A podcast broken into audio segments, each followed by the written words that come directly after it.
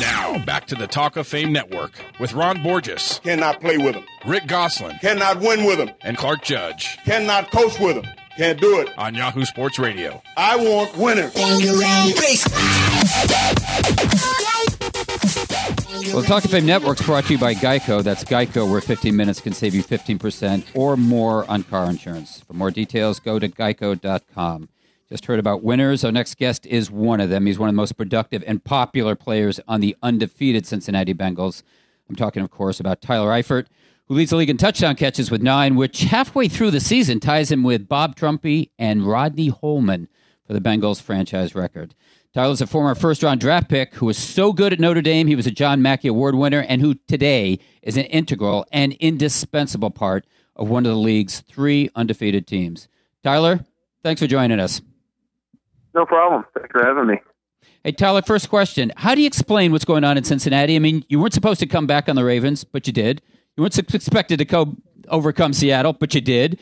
And you certainly weren't expected to come back on Pittsburgh in Pittsburgh, but you did. There are signature victories all over the place. So, what's going on with the Bengals? I think it's a combination of things, but uh, I think it starts with just some of the leaders in the locker room that you know have been here for a couple years now, and you know us who were younger guys have, have looked up to them, and you know we've, we've grown pretty close as a team, and we have confidence in each other, and we never never in, in those games that we were losing, and like you said, maybe shouldn't have come back, but we never we never doubted that we were going to come back. We, we kept that confidence and kept playing hard. Tyler, is this the most complete team, college or pro, you've been on? Yeah, I think. Um, I mean, talent-wise, we have some of the best athletes in the in the league and some of the best players. And I think for a long time, it's been, um, or at least for a couple of years, it's been that way. And it's it's always been talking about how how good of players we have, but you know, nothing has ever ever happened, and still we haven't really done anything yet. But you know, it's good to see the guys playing together and and playing up to our potential. On this show, we spend a lot of time talking about history. We're all Hall of Fame voters. Uh, two of these guys are older than dinosaurs, and then there's me, of course. Uh, and I'm just wondering, you know, you played tight end and defensive back in high school, and uh, did you grow up wanting to be a tight end number one? And was there a tight end that you emulated, a guy that you either watched play or watched film of? Yeah, I mean, in high school, I, I played receiver and defensive back, like you said, and then going into college, I wasn't really sure what position I was going to play. I mean, there were six tight ends on the depth chart, and I weighed 215 pounds, so I wasn't really wasn't sure, you know, what was going to happen, and you know, kept working hard. I put some weight on, and uh, ended up being the tight end. But growing up, being from Fort Wayne, not too far from Indianapolis, I watched quite a bit of Dallas Clark, and yeah, I watched him a lot and tried to tried to emulate him. What about his game did you like most, Tyler? Well, I, I think it was pretty cool how he never wore gloves. That was pretty awesome. I don't, I don't think Yeah. I could. Uh, yeah, I think it's so much harder to catch football without wearing gloves. But how he taped the fingers up, that was always a signature thing. But you know, he wasn't wasn't the biggest guy, but always seemed to make big plays and always played hard. So uh, that was probably the main thing. Where was Cincinnati's Tyler Eifert on the Talk of Fame Network? And Tyler, uh, earlier we had Kellen Winslow on this program. And Bill Belichick once said the top dollar pass catching tight ends of today are all descendants of Kellen Winslow. Uh, question for you Have you heard of Kellen Winslow? Do you know of him? And if you don't, whom do you consider the platinum bar against which other tight ends are measured? Uh, yeah, I do know who I do know who he is. I don't really, I haven't really watched him a whole lot, so I couldn't really comment on his game. Caught a lot of But I'd passes. say, yeah, I, I mean, I, I think you'd have to go with with Gronk just as um, purely based off looking at his production over the past three or four years has been uh, one of the best in the league. So probably go with him. Tyler, tight ends were once known as blockers first, receivers second. Today, of course, it's the other way around. How much blocking do you do in the Bengals offense? And do you see yourself more as a wide receiver than a tight end? Uh, I do quite a bit of blocking. I don't. We. I, I've played almost 100% of the snaps this year, and you know, it's not like I'm being subbed out to bring in a blocking tight end or things like that. So, you know, that's that's part of my job description and something I take pride in. It's not always been the easiest thing for me, but always something I've had to work a little extra at and try to get better. And you know, I'm not saying I'm I'm a dominant blocker, but always willing to, to put my face in there and do whatever it is to help us win. Do you like it, or or do you just sort of accept it as uh, as this is something that you have to that's part of the job? Yeah, I'd say. I mean, when you have a key block and it springs someone for a long run and a big touchdown, you know the only thing that's better than that is individually is probably catching a touchdown. You know, it, it does feel good to block well, but I wouldn't say. I mean, I wouldn't say it's the funnest thing in the world to do. No, but it's um, you know, it's something that helps the team win, and I'm happy to do it to help us win. I cover the Patriots, so obviously I have seen every snap Gronk took. And it's amazing to me sometimes how many uh, often the teams don't seem to double team him in big situations, uh, and he sort of just appears to be running down the seam or whatever. Have you noticed a difference uh, in coverages that you've gotten this season as it has progressed? Um, and if not, uh, have you been surprised? Uh, yeah, I'd say the biggest adjustment that I, I probably see is just teams trying to get their hands on me early, put someone right over me when I'm in line, and really try to latch on, never really let you get going.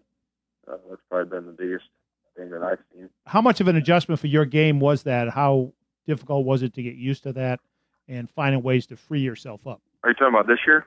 Yeah. Or just yeah, I mean it's things where you go back and you look at the film and I think the biggest thing is recognizing what they're trying to do uh, before they do it. Have a plan of how to get off the line and um, get get the defender started one way and and then go another. But um, I think just recognition of what they're doing before the ball is snapped is uh, is a big big key with that. We're with Cincinnati's Tyler Eifert on the Talk of Fame Network. And Tyler, we have players tell us on the show all the time that they study standouts at their position, either to get help or to get helpful tips. Do you? And if you do, who are those players? Yeah, Coach uh, Coach Hayes.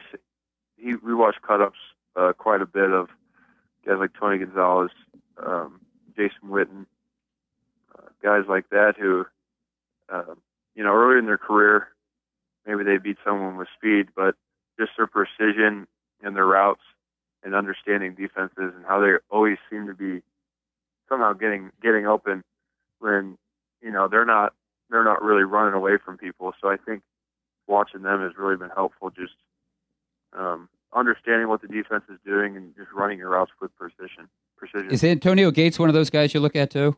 Yeah, uh, he he's been in some of the cut-ups.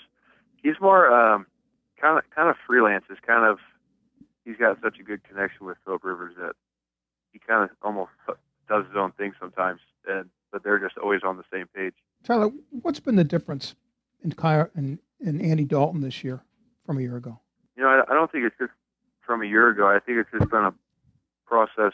I mean, since I got here, I think he was in his what, second or third year, but uh, you know, so he was still pretty young, and I think he's just gained that maturity through the years in the league and um, really understanding defenses and protections, and it's really I think giving him confidence. And when you have more confidence, you're more, you know, you're you're more uh, likely to speak up in the huddle, and guys really look up to you. And you know, he just walking around with with that swagger and, and confidence about him this year, which has been good.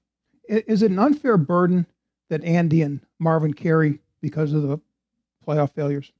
I'm sorry, is it what? Is it an unfair burden that your quarterback and head coach have to carry because of the playoff failures?